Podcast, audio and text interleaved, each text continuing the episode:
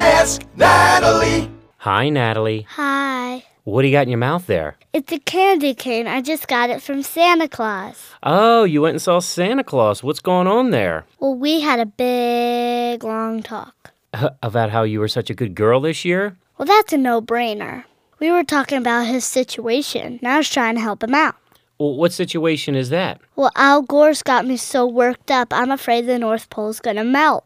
Oh, the whole global warming thing. Well, now it's called climate change, or stuff we can't control but we think we actually can. Yeah, that's what I call it. Well, so what are you talking to Santa about? I think it's time for him to relocate.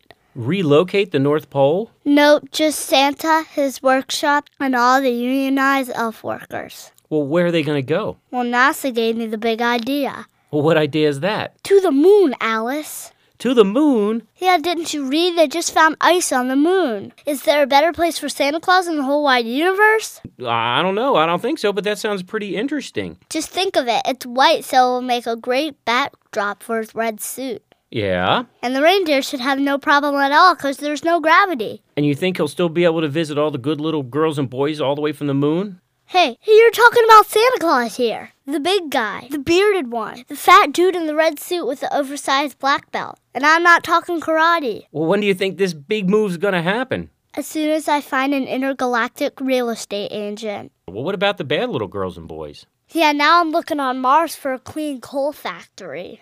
Well, good luck there, Natalie.